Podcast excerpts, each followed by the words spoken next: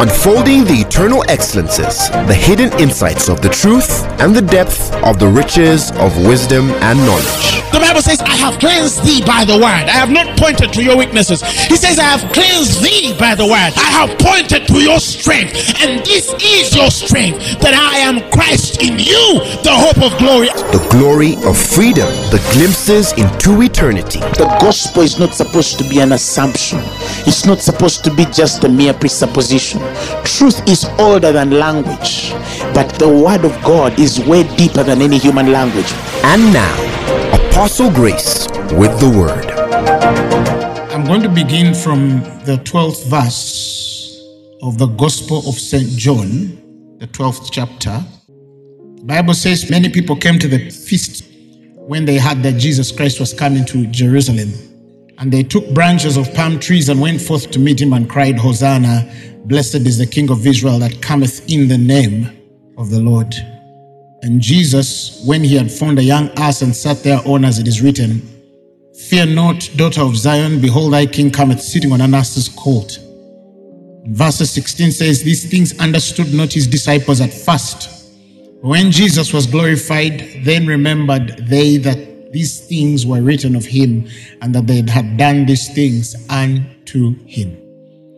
John writes a very important account, and I always tell people that every time you study these writers, Mark, Matthew, Luke, John, everyone has a facet or an aspect that they reveal concerning the person of Jesus Christ, and everyone has their own advantages. I love Luke because it defines order. If you want to understand the order of things concerning the gospel, if you want to organize yourself spiritually concerning the gospels, I recommend you to study the gospels according to Luke.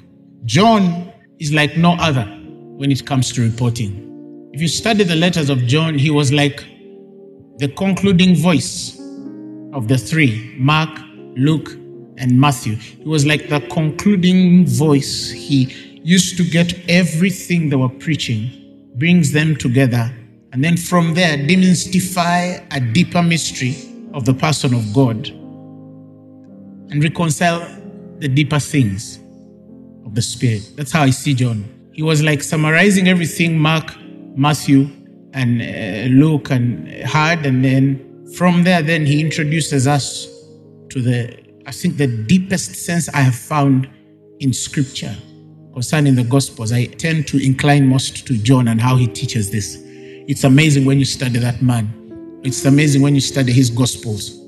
Man as a minister, Gospels as a message. So, for example, if you study him, John chapter 1 verses 1, in the beginning was the Word. The Word was with God, and the Word was God, and the same was in the beginning with God. And then he says, and nothing that was made or is made that was made without him. All things were made by him and through him. So when you study the account of the beginning of life as we know it, many of us begin from Genesis. The earth was without form or void. When you study John, that's, I think, the third verse. All things were made by him, and without him not anything was made. So the first two verses, in the beginning was the Word, and the Word was with God, and the Word was God. That is the deepest and farthest beginning as far as we are able to see.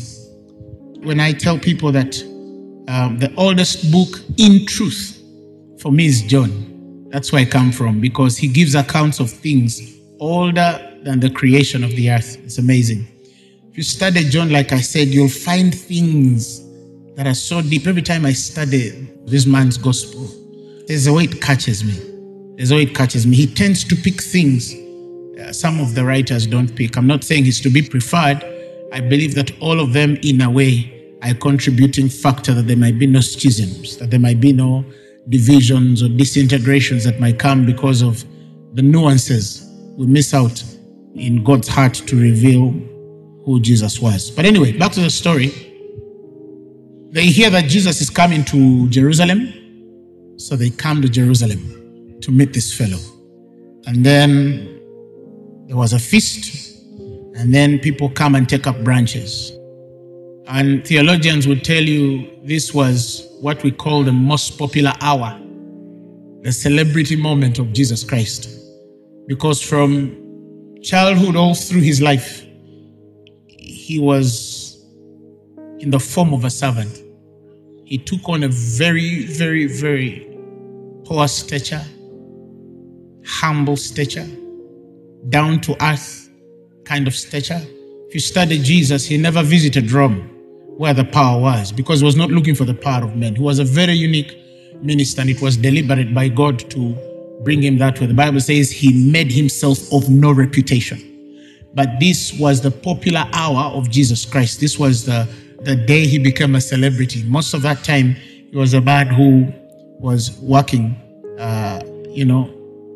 humbly, walking humbly. So, but again, it happened because it was fulfilling the prophecy that Zechariah had said. God by Zechariah had spoken that this man one day was going to come as their king. And I think it's Zechariah 9:9. He says, "Shout or rejoice, daughter of Zion, O daughter of Jerusalem. Behold, your king cometh unto thee. He is just and having salvation, lowly," again humble, "and riding upon an ass and upon a colt of the fowl of an ass." There's a reason why he came on a donkey. When earlier on, if you've read the story before, there was a procession, because remember there was a feast in Israel. So there was a procession of Roman soldiers marching through Jerusalem to supervise these people, to make sure that they don't, dissent from order. Because every time there were feasts, sometimes they used to run a bit crazy. They were reminded of the victories God gave them through Moses and the other prophets, and sometimes they will cause chaos. So earlier before, there was a group of men which had marched through Jerusalem with horses and shields and spear. And then this man comes with the lowest and most humble beast of burden, saying that they come, with the strength of men, but I come in the humility of the Spirit. So he comes and marches through Jerusalem. And guess what? People gather and then put their clothes down and then put their palms and then they start waving. But this in concept was fulfilling a prophecy Zechariah had spoken. It was fulfilling a prophecy Zechariah had spoken. And in fact, immediately after that event, he went back to his state. Why? Because the scriptures tell us he went to Bethany. If you study the Hebrew meaning of Bethany, Bethania, it is translated as the house of the poor. He had a popular moment, and isn't it amazing that it marches through Jerusalem in that popular hour, and immediately after marching through that popular hour, he goes to the house of the poor. He goes back to his low estate where Lazarus, which had been dead, was. He lived there. And then this then defines the few last days he has, because 5 or 6 days from then on, he's going to be crucified and dead. Praise the Lord. So when he comes walking through Jerusalem, they're screaming, "Hosanna, Hosanna," again. That's why I said, if you don't understand the original text, you'll struggle. Hosanna, the Hebrew, is Sevas, Sevas, be our Savior. But what they're looking at in salvation really is not the salvation of mankind. What they're looking at in salvation is deliverance from Roman rule, because they were under Rome. And anyway, wherever they saw it from, this man had come to save the world, not just to save them from the control of men. So the scriptures tell us that when that happened, and now our emphasis and where we're going to spend most of the time in the last few minutes we have in the verses 16, everything is taking place at their watch. But the Bible says, "These things understood not his disciples at first. But when Jesus was glorified, then they remembered that these things were written of Jesus and that they had done these things unto Jesus." This event happening in history, in whatever was being done in Jerusalem, no disciple had a clue. Yes, the lame were walking before they had seen him raise dead people, but he never had that kind of attention. Jerusalem did not respond to Jesus Christ that way. But that day, we saw people honor this Son of God. So these disciples are like, what did we miss? What did not come to us? So they kept it in the back of their heads. But the Bible tells us the understanding came after the death and resurrection. That was his time of glorification. No wonder after that event, if you come down through in what John is telling us, some Greeks came to worship at the feast. We want to see Jesus Christ. And the Bible tells us in verses 23, when Philip and Andrew come and tell Jesus that there are Greeks that are looking for you, in verses 23 he says, the hour is come that the Son of Man should be glorified.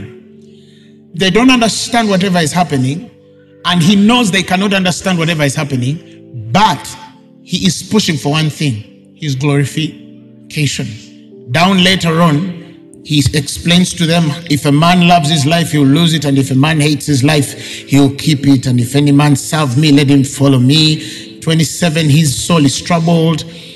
And he asks the Father to save him from this hour. But then he also counsels himself that for this cause did he come into this hour. Verses 28, he makes the prayer, Father, glorify your name. But in essence, it's the glorification of the Father's name that brings glory to the Son. You understand? There was something, there was a narrative God here was trying to take us through in the space of the glorification of the person of Jesus Christ. Now it comes to me that all through the life of Jesus Christ, there must have been quite a number of things that he said, did, that were not understood by the people around him, and mostly understood later by his glorification. It's only at that glorification that the understanding came. This same man called John tells you that there are very many things which Jesus did. This is now him closing the book, which if they should be written, everyone, I suppose that even the world itself could not contain the books that should be written. Wow. Take that in a little bit. Step back. Don't think of anything. Think of that scripture alone. That Jesus, when he was on the earth, he did quite a lot of things. That if they should be written one by one, John says, I suppose that even the world itself could not contain the books that should be written, either in volume, that if we start writing, the volume of books about Christ would be so full that the world would not contain them, or that the power that should come from every testimony that reveals whatever Jesus did on the earth, the world would not contain. As of whether he meant any of the two, the point was, John in Revelation, and I see this by the Spirit. I see this by the Spirit. I see John seated somewhere on a rock meditating, and Jesus opens his eyes to see the things that were done on the earth. And his mind is overwhelmed, it's inundated, it's filled, it's boggled by the things that Jesus did. Let's suppose somebody was to write everything that they knew about Jesus, and we got quite a number of writers to come together as well to give us their accounts. And then we got all these books, and then we put them in a 20-story building, like you see some libraries, international libraries. If you look at the libraries in Germany or where, these fellows have buildings, stories of buildings full of books. Just imagine this building represented one floor, and its shelf on the wall, shelves within the aisles, and then you have 20 stories or 30 stories full of books about this one man, Jesus. And every book is touching a certain aspect, another one is demystifying that aspect, and another one is touching the aspect of what was demystified, but the part which should have been emphasized because it was not enough to have it in one psalm. Just get that in your head and draw a picture. And you realize that in one lifetime, no man was able to study it all. The experiences of knowing this man can only condense all of these things by what a man encounters when they are with God. That's why I usually tell people that much as you invest in your theologies to study about God, which is a good thing and a commendable one, you should also invest in the theophanies of God. The place where you will allow God to give you the experiences of His realities beyond what the human language has power to put into words. Jesus is big. Jesus is big. He's big.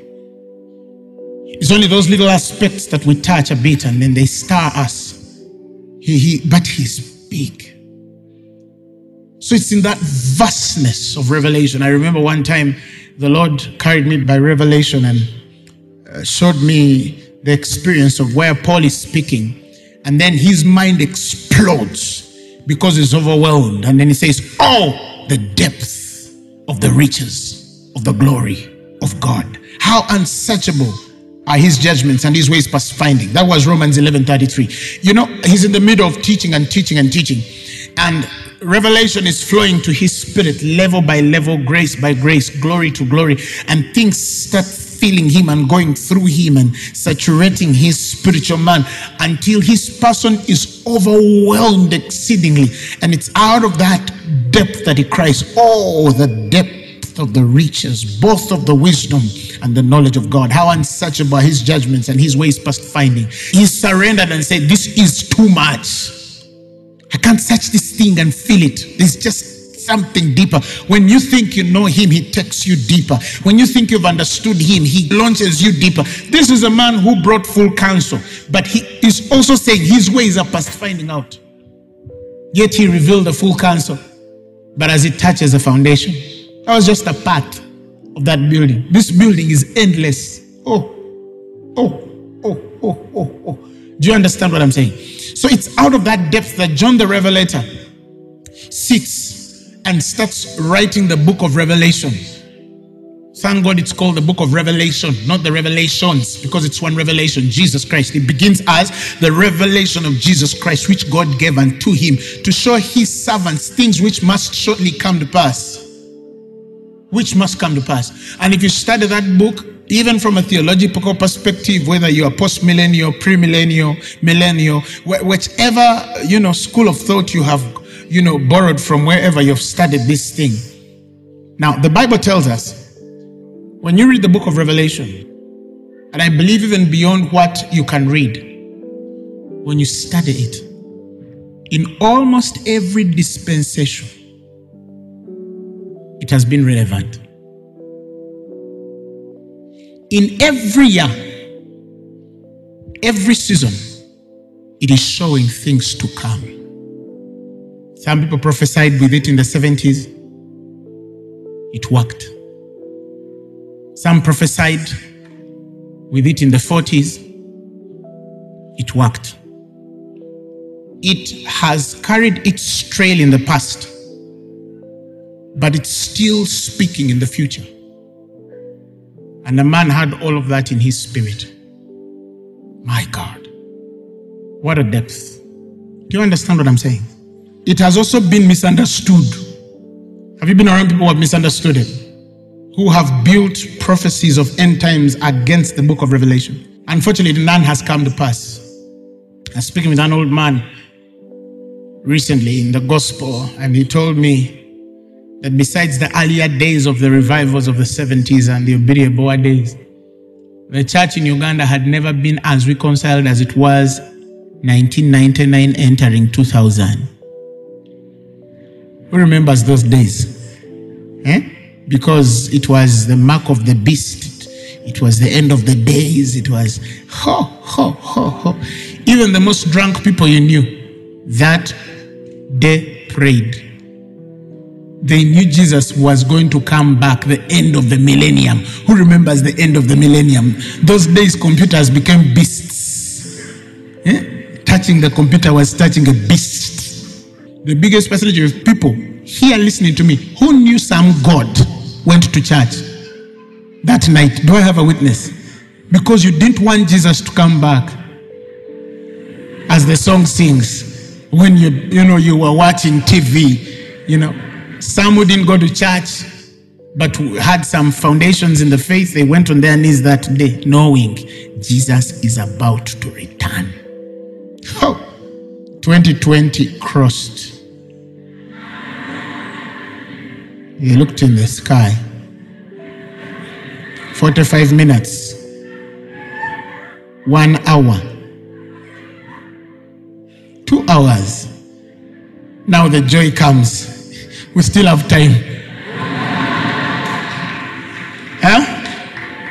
Then the church divided again. But there people made peace. Jesus is going to come back for us. He won't care which umbrella, what. Now they're building the umbrellas every day. Until another thing comes to shake, you know.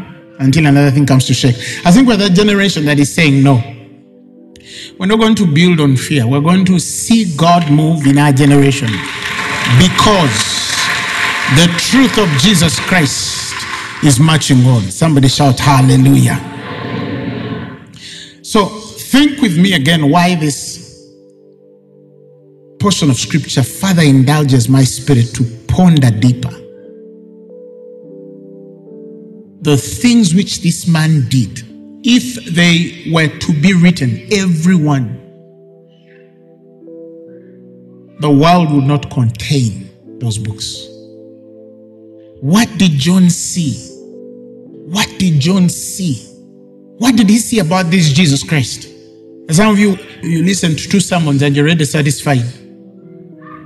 You listened to 3 sermons and you're already full. You listen to 4 sermons and you feel like you've understood enough. What was this thing about the man Jesus that overwhelmed this man? And he saw that you could not, in one lifetime, even if you came back 1,000 times, 1,000,000 times, you cannot fathom the depth of the riches of his wisdom and knowledge.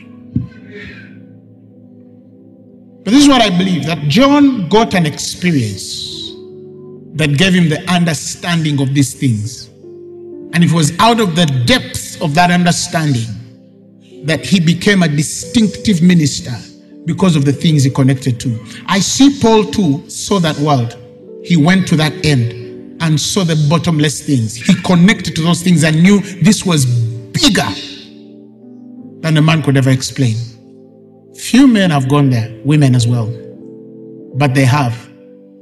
And in this lifetime, I've had an opportunity to read the works of people who have connected to that realm. It's overwhelming. It's overwhelming. Jesus is deep. You can know just a little like this little small thing, and it changes your life forever. But that's all you know. He's bigger than this thing the size of rice. Yeah? He's bigger than that. But you can know even less than that. I mean, if faith the size of a mustard seed can move a mountain. Just the size of a mustard seed can move a mountain. The size, faith that little can move a mountain until it be removed from yonder place and be thrown. Now what happens if that faith grows and becomes bigger into a tree? This thing now pushes us to explore the possibilities, the potentials and power that are hidden within the human spirit by reason of salvation. Men and women of God, it is deep. Every time I think about this, is the thing I can sit in for hours and think. Jesus is deep. Yet we cannot connect to that depth according to the law given here in John until we get a vision of his glorification, the glorified Christ. I have a sermon I think I preached some time ago called The Glorified Christ. If you haven't watched it, look for it. It's going to help you break down more of these things that I'm sharing tonight. The disciples, the Bible says, had a vision of his glorification, and then they were brought to remembrance of the things that were done to Jesus Christ and for him, and they realized, oh my God, the light went on. This thing was not just done for him out of excitement. There was an older narrative connected to that day, and then they started to connect many things concerning the Christ. And this is why I think John is, he started to connect everything connecting him back to this person and the message on the earth. and it became an overwhelming experience, but only because his eyes were opened to the glory that this man carried. You see, the glory of God has a way of transfiguring your countenance. Some of you don't know it, but scripture has showed it. One time, Moses goes on a mountain, and he comes from that mountain, and his face is radiant. They cannot look at it. That means nobody would identify Moses by face. It was too radiant. They were even afraid to come near him. Yet that's an inferior glory to the glory I'm talking about right now. When the Lord Jesus Christ walked this earth, he had a certain glory. But he was not yet glorified to the glory that should come after fulfilling the mandate of God on his life. And this is what he prays, glorify your name. This is what is spoken, that it's time for the Son of God to be glorified. There was a certain glory who was to enter. Now, many of you, I think, have been asking yourselves this question. How can a man die and after 3 days, nobody can identify him? I'll tell you why. His face didn't change. His eyes didn't change. His nose shape did not change. No. There's something on his countenance and the glory of God that came upon him from the resurrection that covered everything they knew about him in the flesh. Did you get it? When that glory comes upon him, it covered everything that they knew about him in the flesh. That's why I realized, and I've seen this even by scripture, that the glory of God will cover everything human about you if you know how to connect, if you know how to launch, if you know how to yield. It will carry everything. So when Paul says we regard no man after the flesh, he has seen the predictions of the glory that should be revealed or would be revealed on our lives as we continue to demystify this mystery of the person of Jesus Christ. Eventually, we will not be seen as men anymore, because they'll see, they'll behold the person of Christ himself in that glory, and you will lose your earthly countenance. This is what happened to Jesus Christ. A story is given, I believe it was in Luke. And these people are walking with him. I think it was Luke 24. From Moses, he started to expound. He found these men, they were just walking on the road, nothing fancy, you know, nothing serious about them. And then he joins them on their way. And the Bible tells us, he starts speaking about Moses. The Bible says from Moses, he started expounding to them the mystery of his person. Allow me to use that word. The Bible says he showed them in all the scriptures of the things concerning himself. And as he was walking with them, they did not know after the resurrection that they were walking with Jesus Christ. Verses 28, they drew nigh unto the village where they went, and he made as though he would go farther. But they constrained him, saying, Abide with us, for it is toward evening, and the day is fast spent. And he went in to tarry with them. So he's talking with them, he's demystifying scriptures from Moses, revealing Jesus. He's telling them about Jesus, but he has not told them that he is the Christ. Are you following? So as he continues to speak, they are taken aback and they are bitten. They feel like something is connecting them to something so deep. So evening comes, he tells them, you know what? Bye-bye. He wants to take on his way to continue, and they say, no, it is late evening. Abide with us this evening. But really, they want to continue hearing or connecting to what this man was speaking. In verses 30, it came to pass, as he sat at meat with them while they continued talking, he took bread and blessed it and broke it and gave all of them a piece. And verses 31 says, and their eyes were opened, and the knowledge comes to them, and he vanished out of their sight. Their eyes were opened, and when their eyes opened, they knew that this was Jesus. And the moment it comes to them that this is Jesus, then the other law could not allow them to continue beholding the flesh. Instead of connecting to the spirit, he vanished. Because after that glorification, he does not want a man to keep a physical version or vision of him. That is why I told you many years ago that nothing defined in picture, drawing, or movie clearly defines Christ. Nothing close. If a man has ever encountered the vision of Jesus, I did when I was 8. No. These are just movie actors. The person of Jesus Christ and his vision, in essence, is firstly defined from what your eye, the eye of your spirit, can see. Let me make it simpler for you. I've seen people who have had false visions, and they say Jesus appeared to me, but yet it was just a familiar spirit that came in the face of the picture they had in the movie when they watched the movie of Jesus Christ. And even better, translated in their language. You remember those movies we used to watch on crusades? And then he's speaking your mother tongue and you're like...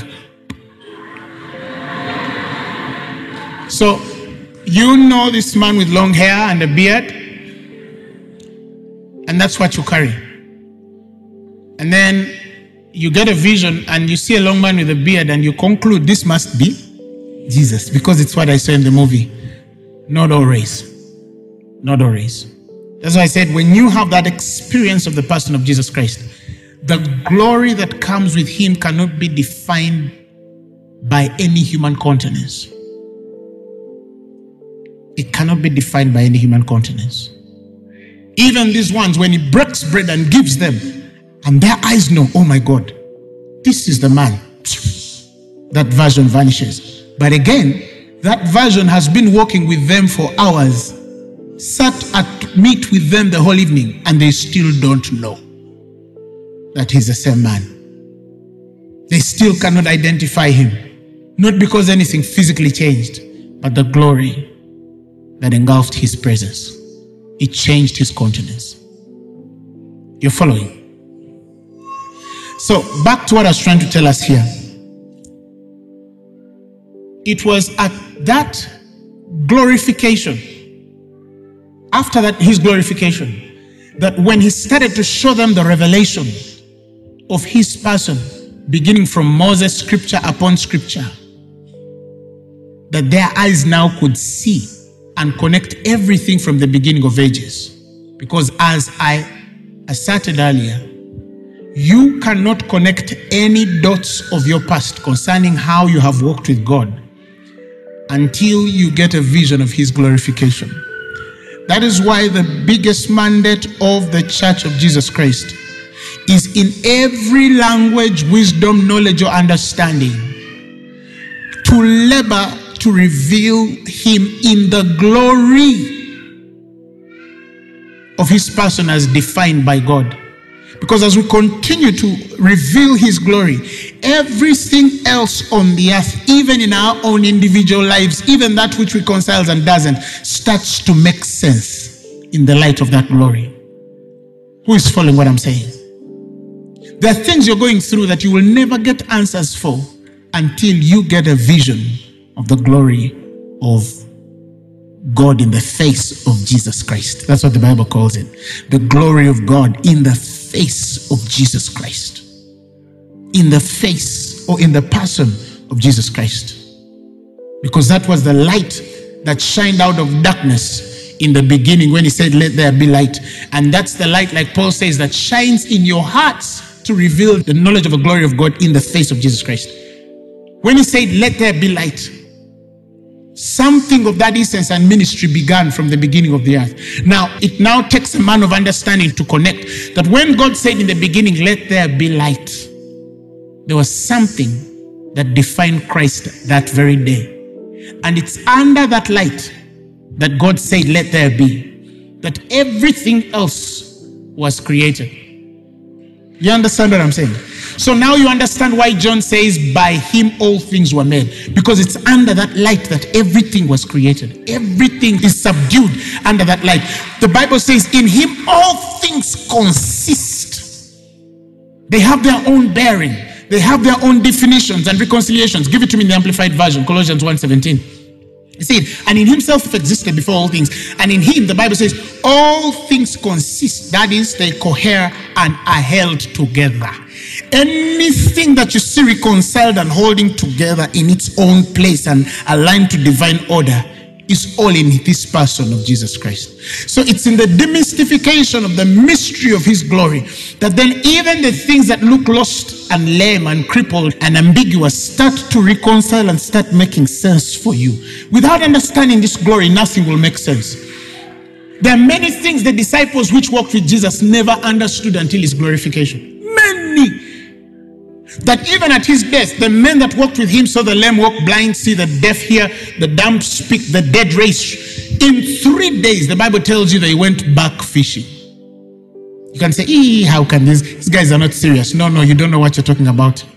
They saw that crucifixion. They saw the suffering. It was too much for them to see their hero die before them. And there is nothing in the world that heaven could do. It broke many. It tore them apart. It depressed them and killed them from within the core, because they had left everything for this man. They had abandoned everything you know to abandon for this man. And one cold day, everything has now come down. The King of Kings is lying on a cross, powerless.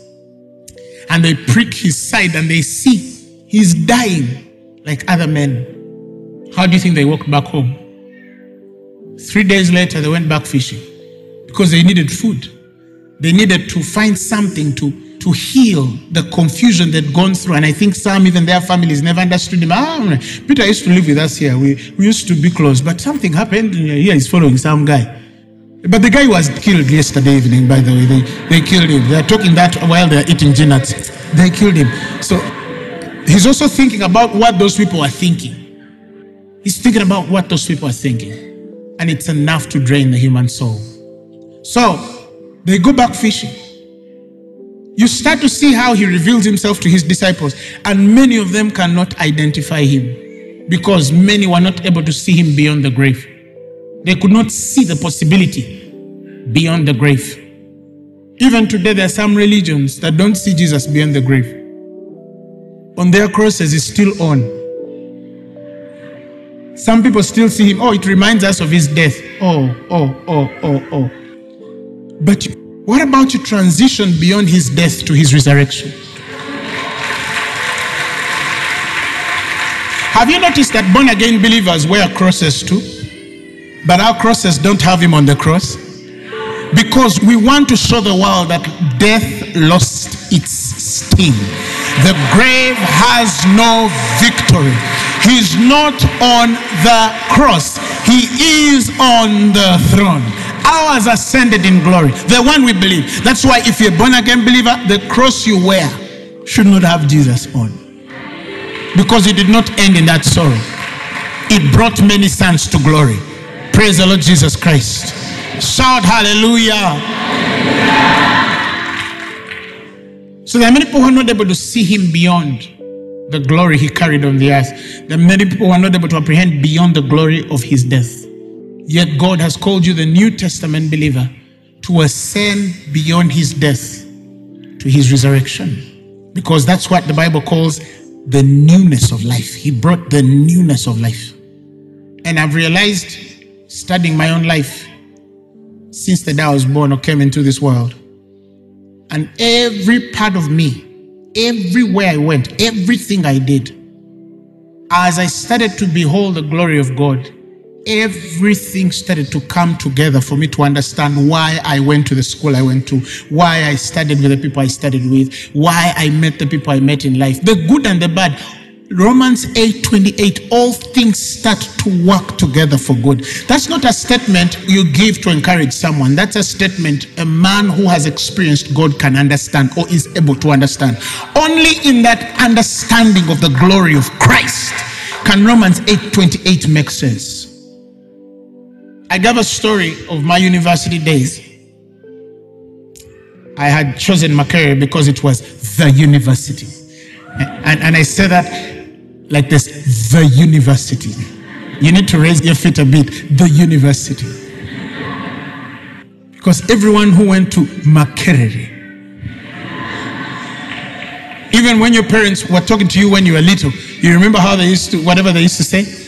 One day you'll go to Makerere. The word Makerere became so simultaneous with university. Like the way toothpaste and Colgate became the same. You remember?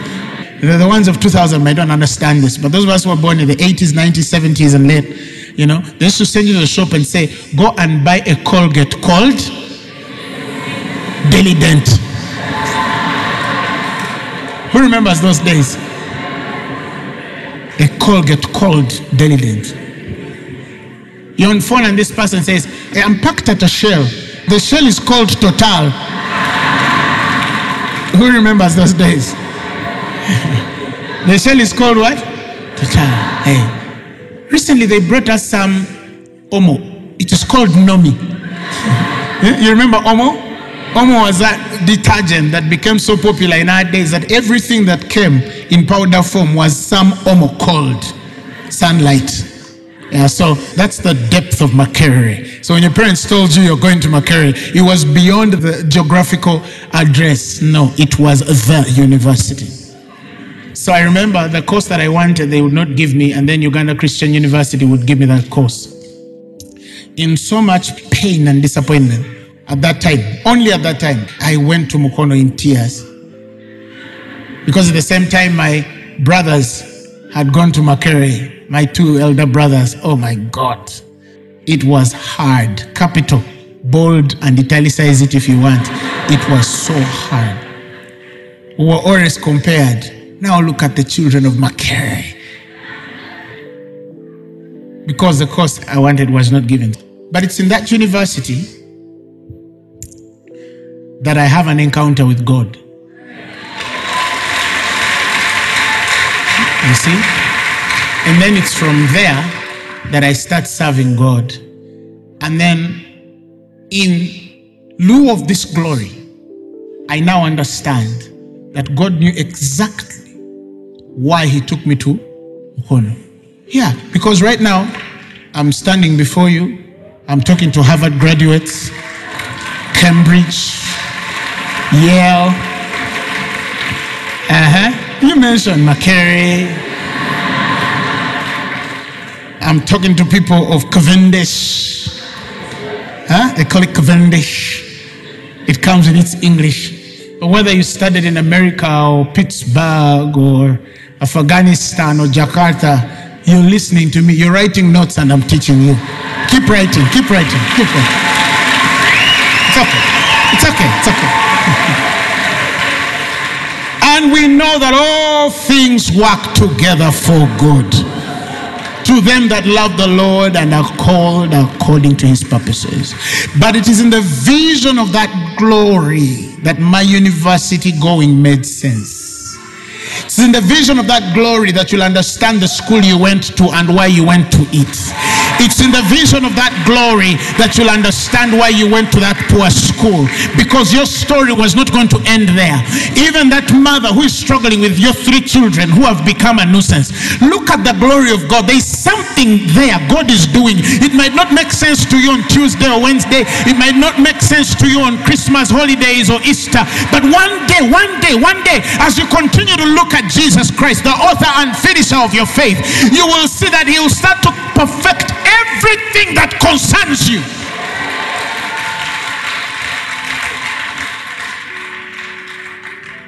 I'm talking to that person who got to its end and gave up on life and said, no, I don't think this is going to work. It doesn't matter how bad, sunken and fallen this is. Behold the glory of God. Like it came to the disciples, God one day will bring you to remembrance and tell you, you know why you went through this moment? Yes. You might have not seen me in those issues. You might have not seen me in the fullness of that confusion. You might have not seen me in the midst of those frustrations. But I was actually there walking with you every day, preparing you for a certain day where my glory will shine on your life and men will look at you and say, truly, the Lord has walked with her. since she was young. See, you might not even make sense of what you're going through now. Next week might not make sense. These past 3 years in your house financially don't make sense. These past 3 days or so might not make sense for you in your body. Probably you're dealing with something and you don't even know how to walk out of it. But this is what I know for sure.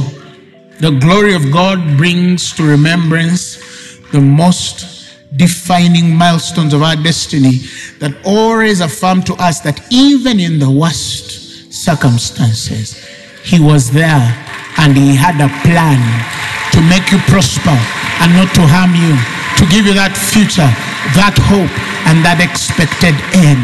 It's only in the eyes of that glory that you understand that whatever you went through was still, even in its worst, is a contributing factor of a bigger picture. I don't care whether you got pregnant at 16, there was still a mind of God.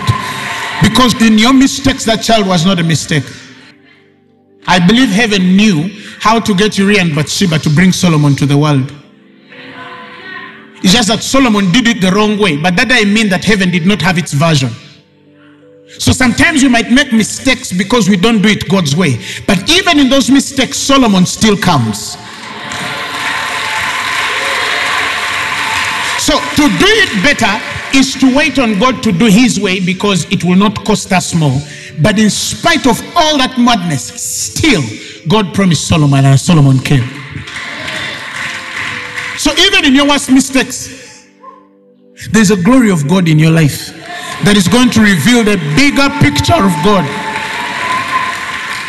Oh, the depths of the riches of the wisdom and the knowledge of God.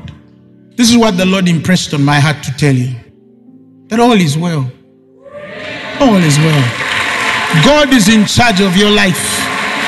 Even in the things that don't make sense, it's important to know that He is still in charge. He's still in charge. He's still in charge. And He is still dealing with you. He that began that good work in you, He shall see to accomplishment to the day of Christ. Keep looking unto Jesus, the author and finisher of your faith. Everything you learn and study, study it from that world. Study it from that perspective. View things only in the glory of God. Turn your eyes upon Jesus.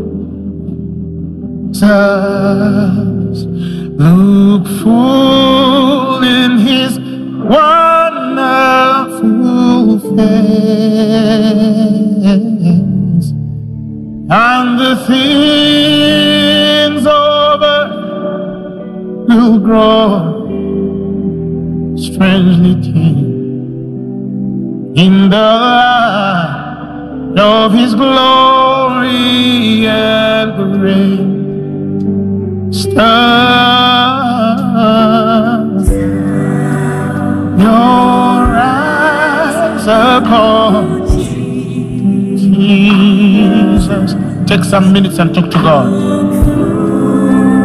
In His wonderful face, and the things of the earth will grow.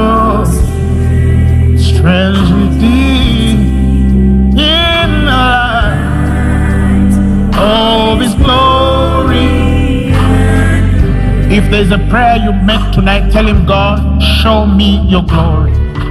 That's what Moses asked for. That's what Paul asked for. That is what Jesus asked for. That I may know Him. Father, show us your glory. May we see your glory. Tell Him, God, in spite of all that I will go through, still let your glory stay present to my spirit. Tell Him, let me know you more every day.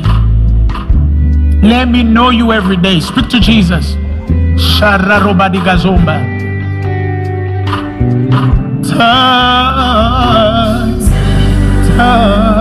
your eyes upon Jesus.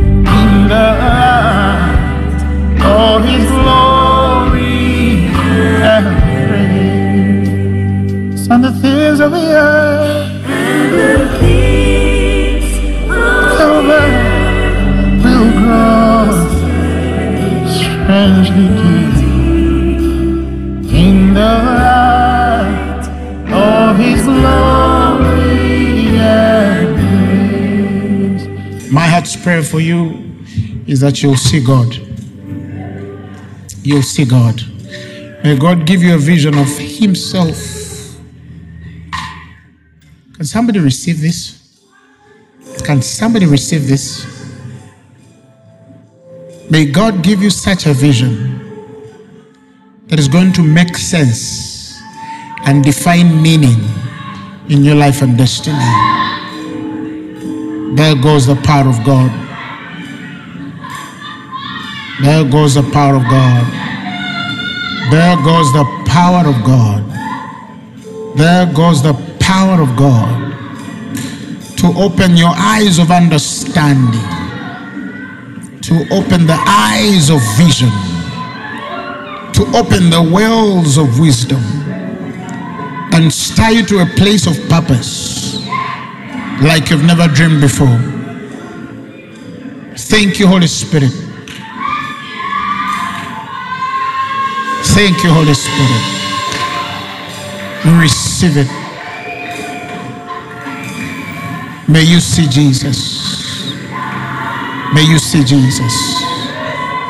May you see Jesus. I see angels on my left. And I believe somebody on my left is seeing exactly what I'm seeing. Thank you, Holy Ghost. I see angels here. I see him minister. I see the angels of God minister to some people. Thank you, Lord Jesus. Thank you, Lord Jesus. The Bible says they're ministering spirits to the heirs of salvation. We receive it, Jesus. If you're sick in your body, receive your healing right now. The angel of healing is moving. If you're struggling with anything in your family, receive and mention and say, today, this ends. Thank you, Holy Spirit. Thank you, Jesus. Give him a mighty, mighty, mighty hand of praise. Come on.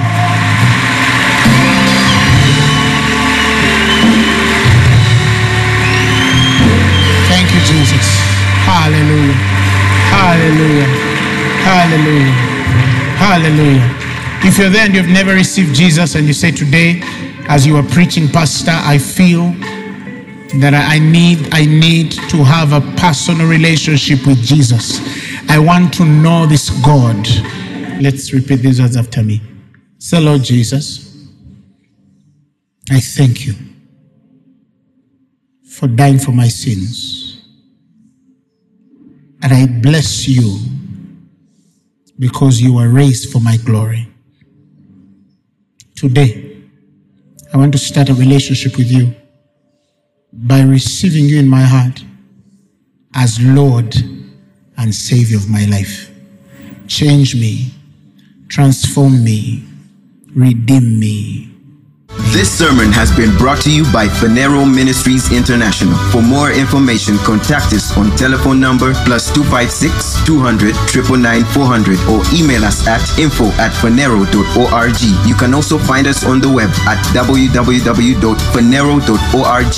Follow us on our social media platforms on Facebook, Instagram, and Twitter. Subscribe to our YouTube channel at Fenero Ministries International. Or better still, feel free to join us every Thursday for our weekly fellowships at the UMA Upper Gardens from 5 p.m. to 9 p.m. and for our Sunday services at 9 a.m. and 11 a.m. at the UMA Multipurpose Hall. Fenero, make manifest.